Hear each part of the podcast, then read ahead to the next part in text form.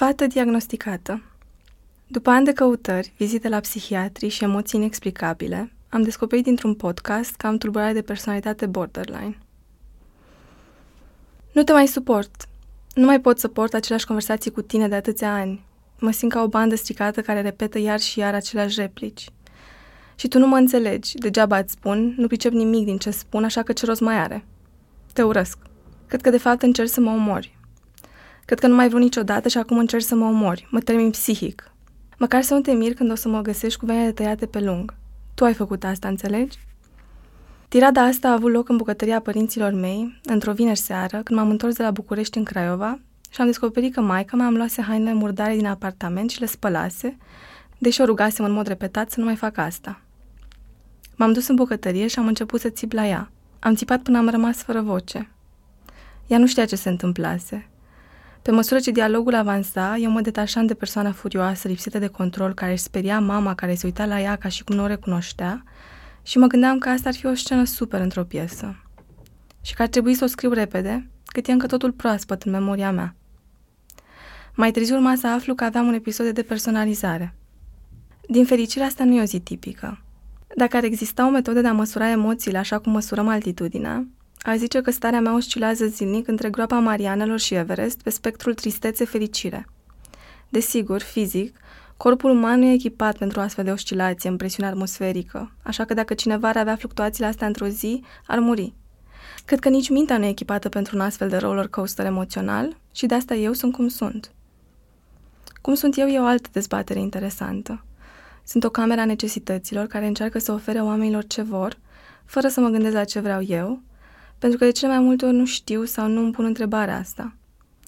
Sunt un munte de durere, furie și tristețe cauzate de lucruri insesizabile de alții, precum o privire, o grimasă sau un cuvânt percepute ca respingere, umilire, amenințare. Așa cum o persoană cu hemofilie poate sângera până la moarte de la o mică zgârietură, mine poate să mă sece de lacrimi un mesaj la care nu primesc răspuns. Numai că lacrimile nu sunt la fel de impresionante ca sângele și sunt acuzată că suferința e fabricată, închipuită, teatrală.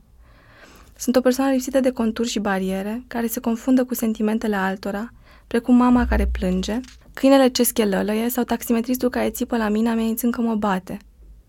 Am auzit terapeuți care zic că suntem oglinzi, că reflectăm foarte bine oamenii și mediul în care suntem și cred că persoanele cu diagnosticul de tulburare de personalitate borderline, BPD, sunt descrise adeseori ca manipulative. Doar că manipularea sugerează intenție și premeditare, dar uitându-mă în urmă, cred că am manipulat dinainte să știu ce înseamnă cuvântul. Atunci când le spuneam părinților mei că nu pot să mă hotărăsc ce pereche de pantofi vreau pentru că îmi plac amândouă, fără să le cer explicit ce vreau sau să fac tentrumuri, ca restul copiilor lipsiți de tact. Atunci când îmi convingeam colegele de clasă în primară să chiulească, doar pentru că nu voiam să fiu eu singura care face asta. Mi-am dat seama că sunt diferită de ceilalți foarte târziu, deși semnele au apărut de vreme, un indicator bun pentru cât de deconectată eram de lumea interioară a celorlalți. Prima dată când m-am gândit să mă sinucid, în balconul de la etajul 3 al părinților mei, eram prin clasa a doua sau a treia. Mă uitam în jos și derulam în minte ce s-ar întâmpla dacă aș face Mi-am închipuit tot antamul pe care l-ar face lumea și am decis categoric că striga disperare după atenție, ceea ce ar fi umilitor, așa că în momentul ăla am decis că nu-i de mine. Era mult prea rațională și demnă pentru asta. Și totuși am continuat să am fantezii despre cum ar fi să mor și toată lumea care mă neglija să sufere, așa cum sufeream eu. La 17 ani am fost diagnosticată pentru prima oară cu anxietate de performanță, după o discuție de 10 minute în cabinetul unei psihiatre, la care am ajuns după 3 nopți la urgențe, unde nimeni nu știa ce am. Erau atacuri de panică, un diagnostic care ar putea fi pus cu ușurință de Dr. Google sau WebMD, un portal de informații medicale. Psihiatra m-a întrebat doar de școală și când a aflat că trebuia să merg la patru olimpiade și aveam trei meditații pe săptămână, mi-a zis să mă relaxez și m-a pus pe anxiolitice. Asta a rezolvat imediat atacurile de panică, dar nu și întrebările pe care le puneam obsesiv. Sunt nebună? O să-mi pierd mințile? Ce o să le spun altor oameni? Era o combinație de rușine și confuzie mai rea decât atacurile de panică. Din fericire, sub efectul puternic al medicamentelor, nu puteam să mă gândesc prea mult la asta. La școală, prietenele mele cele mai bune, care știau ce se întâmplase, nu au discutat despre asta. Ceea ce m-a speriat și rănit și mai tare. Doar una dintre ele mi-a zis că iubitul ei, cu vreo 10 ani mai mare și o barbă neîngrijită, era și el pe medicamente. Asta nu m-a consolat deloc. Din fericire, părinții mi-au găsit o terapeută și o persoană cu care făcea meditație ghidată de două ori pe săptămână. Terapeuta, care era cu doar câțiva ani mai mare decât mine, m-a ajutat să renunț la medicamente, treptat, și să încerc să rezolv problemele care mă aduseseră în punctul acela. În scurt timp am înlocuit adicția de medicamente cu cea de terapie, care era highlight-ul săptămânii mele. A fost o experiență pozitivă și așa am decis să studiez psihologie pentru că vreau să-i ajut pe alții cum a ajutat să ia pe mine. Dar mi-amintesc că acolo am auzit pentru prima oară că sunt drama junkie, adică vânez drama în viața mea. E ceva ce am auzit, sub o formă sau alta, de multe ori de-a lungul anilor și cred că e foarte insultător. Caut drama pentru că asta e familiar sau pentru că îmi distrage atenția de la durere, dar nu înseamnă că îmi place. După un an de terapie am plecat în Anglia, unde vreau să studiez de la 10 ani. Desigur, deciziile luate la 10 ani ar trebui chestionate și reanalizate la 18, dar eu eram prea concentrată pe cum să ajung acolo ca să mă gândesc dacă mai vreau asta. Așa că, după un semestru, am făcut depresie majoră, am săbit 8 kg și am înțeles că sigur mă întorc acasă, cele două opțiuni fiind moartă sau vie. În ciuda protestelor alor mei, care ziceau că n-am niciun viitor în România acum că taica mi-aș pierduse jobul, m-am întors. Am avut parte de cea mai sumbră întâmpinare la aeroport, unde părinții mei erau în doliu pentru viitorul meu care n-a fost. Și n-au fost singurii care nu s-au bucurat de venirea mea. Două prietene din cele patru pe care le consideram sufletele mele perechi au încetat să vorbească cu mine.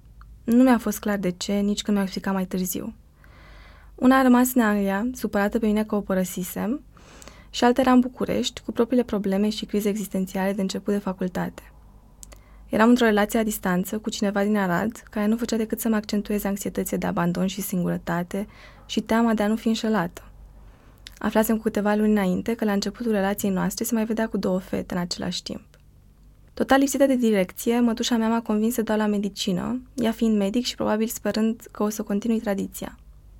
Pentru că mereu mi-a plăcut să-mi fac viața grea, m-am hotărât să studiez medicină ca să devin psihiatru și să fac și o formare în psihoterapie în paralel.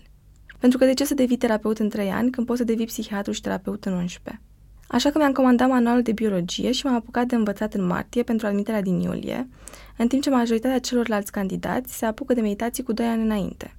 În aprilie m-am apucat și de meditații la fizică, o materie pe care nu mai făcuse din clasa 8 -a. Nu știu dacă din dorința de a-mi demonstra că nu sunt o ratată, fiindcă m-am întors din Anglia, sau din disperarea de a nu mai sta acasă încă un an, am intrat la buget. M-am dus iar la terapie. Pentru că fosta terapeută se mutase la București, m-am dus la o psihiatră formată și în terapie, recomandată de mama iubitului meu, terapeută și ea. Am vorbit mai mult despre copiii ei și lecțiile lor de tenis sau emoțiile pe care le avea pentru examenul de primariat, decât despre mine și faptul că fusesem foarte aproape să mă omor cu câteva luni în urmă. Aveam și o coloană sonoră pentru eveniment, atât de aproape eram. Părea ca mai toate femeile adulte cu care relaționam, fermecate de mine. Poate de aici negarea în care era în legătură cu diagnosticul meu. Mi-a recomandat să mănânc curcan pentru că are triptofan, un precursor al serotoninei. Probabil cel mai mare beneficiu a fost că ieșeam din casă și interacționam cu cineva într-o perioadă în care stăteam toată ziua singură și învățam pentru admitere.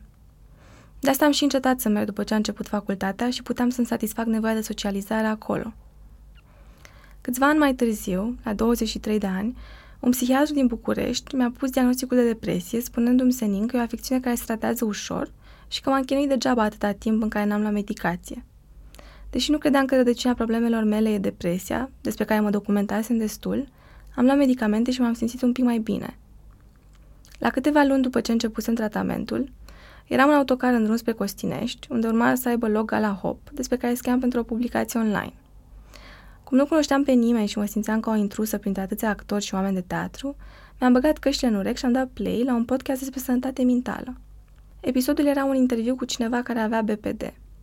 Eram intrigată pentru că am realizat că, în ciuda interesului meu pentru psihiatrie, nu știam despre BPD decât că personajul jucat de Winona Ryder în Girl Interrupted avea asta – și tot ce am înțeles despre afecțiune era că o făcea să-și o tragă cu tip de care nu-i păsa și să tacă mult.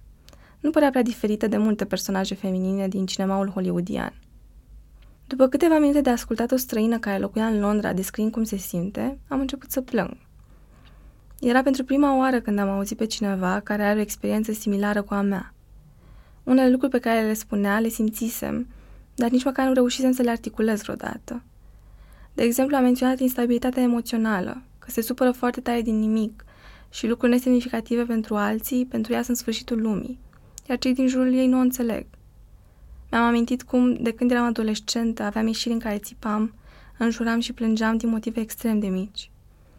Când se termina, mă simțeam rușinată, nu puteam să înțeleg ce se întâmplase și încercam să ignor evenimentul pentru că nu puteam să-l explic. De exemplu, la 19 ani, mă întorceam cu o prietenă de la un festival din afara Bucureștiului și trebuia să ajungem în Titan la o altă prietenă. Era prima oară când conduceam în București, eram obosită și nu fusesem niciodată în zona aia orașului. Prietena mea trebuia să mă ghideze cu Google Maps, însă nu reușeam să găsim adresa la care trebuia să ajungem. La un moment dat, am tras pe dreapta și am început să înjur să dau cu pumnii în volan. Prietena mea era șocată și mult timp după asta nu a vorbit cu mine pentru că aștepta scuze. Eu nu credeam că trebuie să-mi cer scuze pentru că nu o înjurasem pe ea și era o reacție pe care nu am putut să o controlez. Și știam că exteriorizarea era nevinovată în comparație cu ce se întâmpla înăuntrul meu. Când mă enervez, vreau să dau foc la lume, cu mine cu tot în ea. Metaforic, piromania e antisocială, nu borderline. Iar tranziția de la o stare neutră la una de furie incontrolabilă e la fel ca la Formula 1 de la 1 la 100 în câteva secunde. Așa că da, pentru alții e șocant să înjur, pentru că nu e social acceptabil, dar pentru mine e un succes că nu am făcut ceva mai rău. Desigur, asta e valabil și pentru emoțiile pozitive. Știu cât de ciudat se uită oamenii la mine când văd cât de tare mă entuziasmez că am găsit o ciocolată nouă sau uneori îmi explică persoane pe care abia le cunosc că e imposibil să iubesc pe cineva după o lună. Pot fi acuzată de multe, dar că sentimentele mele sunt superficiale nu e unul dintre ele. Nu-mi plac oamenii în general, dar atunci când găsesc pe cineva care îmi place, știu de la început și aș face orice pentru persoana aia. Tipa din podcast a menționat și impulsivitatea, pe care nu o conștientizasem niciodată. Dar, odată ce am auzit exemplele ei, mi-au venit în minte nenumărate exemple ale mele. Am decis să-mi schimb facultatea în Anglia după mai puțin de 24 de ore petrecute acolo. Mă puneam în situații periculoase, în care mergeam la persoane necunoscute acasă, uneori în alte țări. Conduceam extrem de tare și de periculos, ca să nu mai vorbim de mâncatul impulsiv și mersul la cumpărături, când puteam lejer să cheltuiesc 1000 de lei pe haine pe care nu le purtam.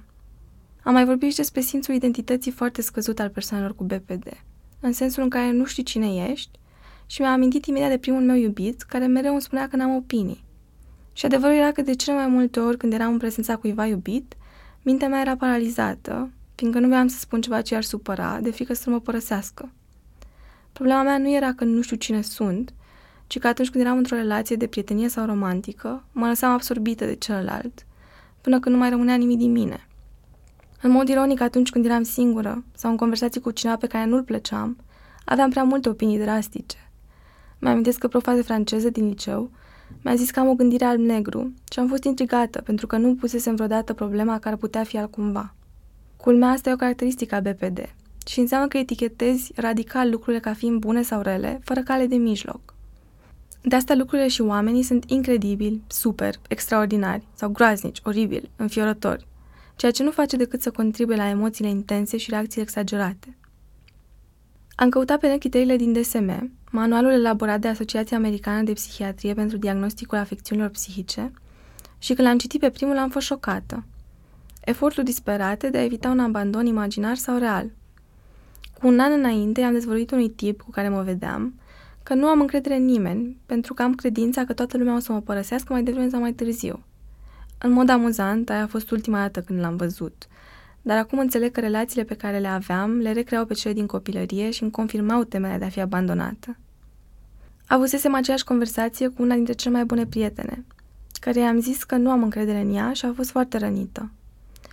I-am explicat că nici pentru mine nu are sens – Vorbeam de persoana care mi-a gătit și s-a uitat cu mine la acces direct când eram cu perfuzie acasă, cu o infecție la rinichi, care a cărat valize de 35 de kilograme, aproape la fel de grele ca ea, din Londra în Manchester când mi-am schimbat facultatea. Totuși, convingerea mea că o să mă abandonez era de nezruncinat. O simțeam undeva în adâncul stomacului, un nod dureros, care uneori îmi dădea senzația de grață sau de moarte iminentă, la fel de real pentru mine ca mișcarea abdomenului la fiecare inspirație. Și la asta se adăuga teama că va descoperi ce persoană oribilă sunt de fapt și o să mă urască. Iar opinia că sunt o persoană groaznică izvora din toate gândurile negative pe care le aveam, inclusiv despre oamenii pe care îi iubeam enorm. Era de ajuns să facă ceva care mă enerva și credeam automat că sunt niște oameni îngrozitori și că poate ar fi mai bine să nu mai fim prieteni. Din fericire, de cele mai multe ori reușeam să controlez gândurile alea, dar nu și emoția de vinovăție că pot să cred asta despre prietenii mei. După ce am descoperit că bifez aproape toate cele nouă criterii de diagnostic din DSM, doar 5 fiind necesare pentru a primi diagnosticul, i-am scris prietenii mele care îmi trimisese podcastul pe Messenger. Știu ce am. În sfârșit știu ce e. Plâng, sunt atât de ușurată. Simțeam pentru prima oară în viață, la 23 de ani, că ceea ce simt e real, validat și că nu sunt singura din lume pentru care trăitul e o experiență chinuitoare, la modul obiectiv, nu filozofic. E amuzant retrospectiv că a fost așa o veste bună să am BPD, când cei mai mulți oameni îl consideră un blestem. Cred că de asta toți psihiatrii sau terapeuții care m-au consultat de-a lungul anilor nu au fost în stare să-mi pună un diagnostic. Tulburarea de personalitate borderline face parte din tulburarea de personalitate cluster B, descrise ca tulburări emoționale, dramatice și imprevizibile. Tulburările de personalitate sunt afecțiuni psihice egosistonice, adică niște modele de comportament pe termen lung compatibile cu nevoile egoului, care pot îngreuna funcționarea normală. BPD e definită ca o tulburare caracterizată de instabilitate emoțională, relații instabile cu alte persoane și o instabilitate a imaginii de sine. Este una dintre cele mai stigmatizate afecțiuni psihice, inclusiv de către personalul medical, care refuză să trateze acești pacienți din cauza lipsei de complianță și a progresului extrem de lent. Nu există medicație pentru BPD, ci doar pentru afecțiunile asociate, precum anxietatea sau depresia, iar psihoterapia e pe termen lung, în jur de 5 ani. Dar eu nu știam toate astea în momentul ăla. L-am sunat pe psihiatrul de atunci să-i zic că dezlegase în singură puzzle-ul pe care el nici nu încercase să-l pună cap la cap, dar nu mi-a răspuns. I-am scris un mesaj explicându-i că, deși autodiagnosticarea e o problemă, am citit în DSM criteriile de diagnostic și nu e vreun dubiu că, practic, e portretul meu robot și că mi-a plăcea să discutăm despre asta pentru a vedea ce e de făcut. Mi-a răspuns sec ceva de genul, o să vedem. Atunci am hotărât că nu o să mai merg niciodată la el. În săptămâna după ce am aflat, am mers în Palestina ca voluntar. Acum cred că am fost atrasă de Palestina pentru că oamenii de acolo sunt toți supuși unei traume în masă. Tulburarea de personalitate borderline e cauzată de o multitudine de factori, printre care predispoziția genetică, dezechilibre chimice și probleme de dezvoltare a creierului, dar și factori de mediu, respectiv experiențe traumatice în copilărie, precum abuz fizic sau emoțional, expunerea pe termen lung la stres și frică, neglijența parentală. Evident, în Palestina, printre gazele lacrimogene, bombele sonore și gloanțele armatei israeliene, am fost traumatizată și mai mult. În cartea lui despre traumă și corp, Corpul nu uită niciodată, Bessel van der Kolk spune că emoțiile puternice pot bloca durerea și pentru multe persoane traumatizate, expunerea la situații periculoase sau violente le poate diminua temporar anxietatea și celelalte emoții cauzate de traumă. Deci poate că asta încercam instinctiv să fac. Am ajuns abia în ianuarie anul următor, în 2018, la o clinică găsită de o prietenă pe net. E singura clinică din țară care oferă un program de terapie dialectic-comportamentală, care a fost special concepută pentru tratamentul persoanelor cu BPD și are rezultate dovedite științific. Unul dintre cele mai importante elemente ale programului constă în grupul de abilități, unde participanții învață tehnici de mindfulness, să gestioneze mai bine emoțiile, să facă față situațiilor stresante și să aibă relații mai sănătoase pe care să le păstreze. Practic învață cum să trăiască. Nu i-am zis psihiatrii ce bănuiam că am, dar la sfârșit am primit confirmarea pe care o așteptam. În sfârșit găsisem specialiști care știau ce am și erau pregătiți să mă ajute. O coincidență fericită a făcut ca grupul de abilități, care durează șase luni, să înceapă în câteva zile. Așa că într-o săptămână am primit un diagnostic oficial, am cunoscut alte nouă persoane cu același diagnostic, o nouă terapeută și o nouă psihiatră. Acum am 25 de ani și de mai bine de un an fac naveta cu trenul de la Craiova la București în fiecare vineri pentru terapie. Drumul dus întors durează teoretic 6 ore, dar cel mai adesea se adaugă ore de întârzieri. Mi se pare că recreez viața nomadă din copilărie, când eram plimbat între casele bunicilor și cea a părinților, așa că sper că la anul, când termin facultatea, o să mă mut undeva de unde nu o să mai plec. Sunt și mai hotărâtă să lupt împotriva stigmei asociate afecțiunilor psihice și fac asta scriind despre ele pentru DOR și pentru site-ul clinicii la care mă tratez, vorbind despre diagnosticul meu cu orice ocazie și încercând să mă educ pe mine și pe cei din jur. Am primit multe răspunsuri de genul sună cool, dar toți avem trăirile astea, sau dacă ne-am căutat, sigur toți am avea ceva la cap, ca reacție la împărtășirea poveștii mele, dar și multe povești personale despre afecțiuni psihice. Cel mai dureros e când citesc comentarii sau articole pe net în care persoane, probabil fără tulburări psihice, cataloghează oamenii cu BPD ca fiind niște monștri care le-au distrus viața, care ar trebui evitați cu orice preț și care nu merită să fie iubiți. Din păcate, pare că oamenii ăștia trăiesc doar pe internet. În viața reală renunță la costumul de troli, pentru că nu am întâlnit până acum pe cineva care să-mi spună asta în față. Cred că ar fi o oportunitate foarte bună de a înțelege experiența lor, dar și de a le explica lucrurile din perspectiva unui astfel de monstru. Pentru mine, internetul nu e o platformă pentru discuții și ascultare empatică, ci pentru narcisism și bullying, așa că nu intru în dezbateri.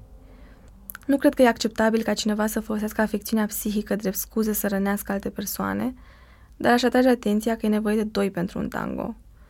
Un adult care intră în relație cu o persoană cu BPD e capabil să se apere și să iasă din ea, pe când persoanele cu BPD de obicei sunt traumatizate în copilărie când sunt complet lipsite de apărare.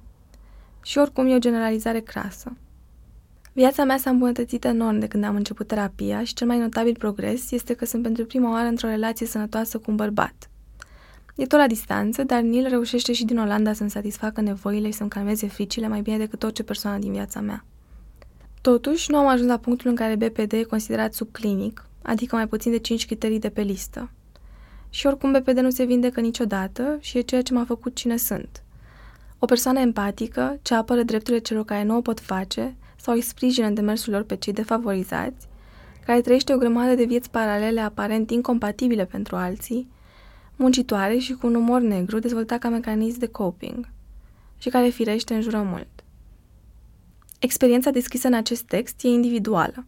BPD se manifestă diferit la persoane diferite, așa că acest articol nu e un altă de diagnostic și nu ar trebui folosit pentru a face generalizări despre diagnostic sau persoane diagnosticate. Dacă te confrunți cu idei de suicid sau alte probleme de sănătate psihică, apelează la ajutor profesionist sau spune unei persoane de încredere.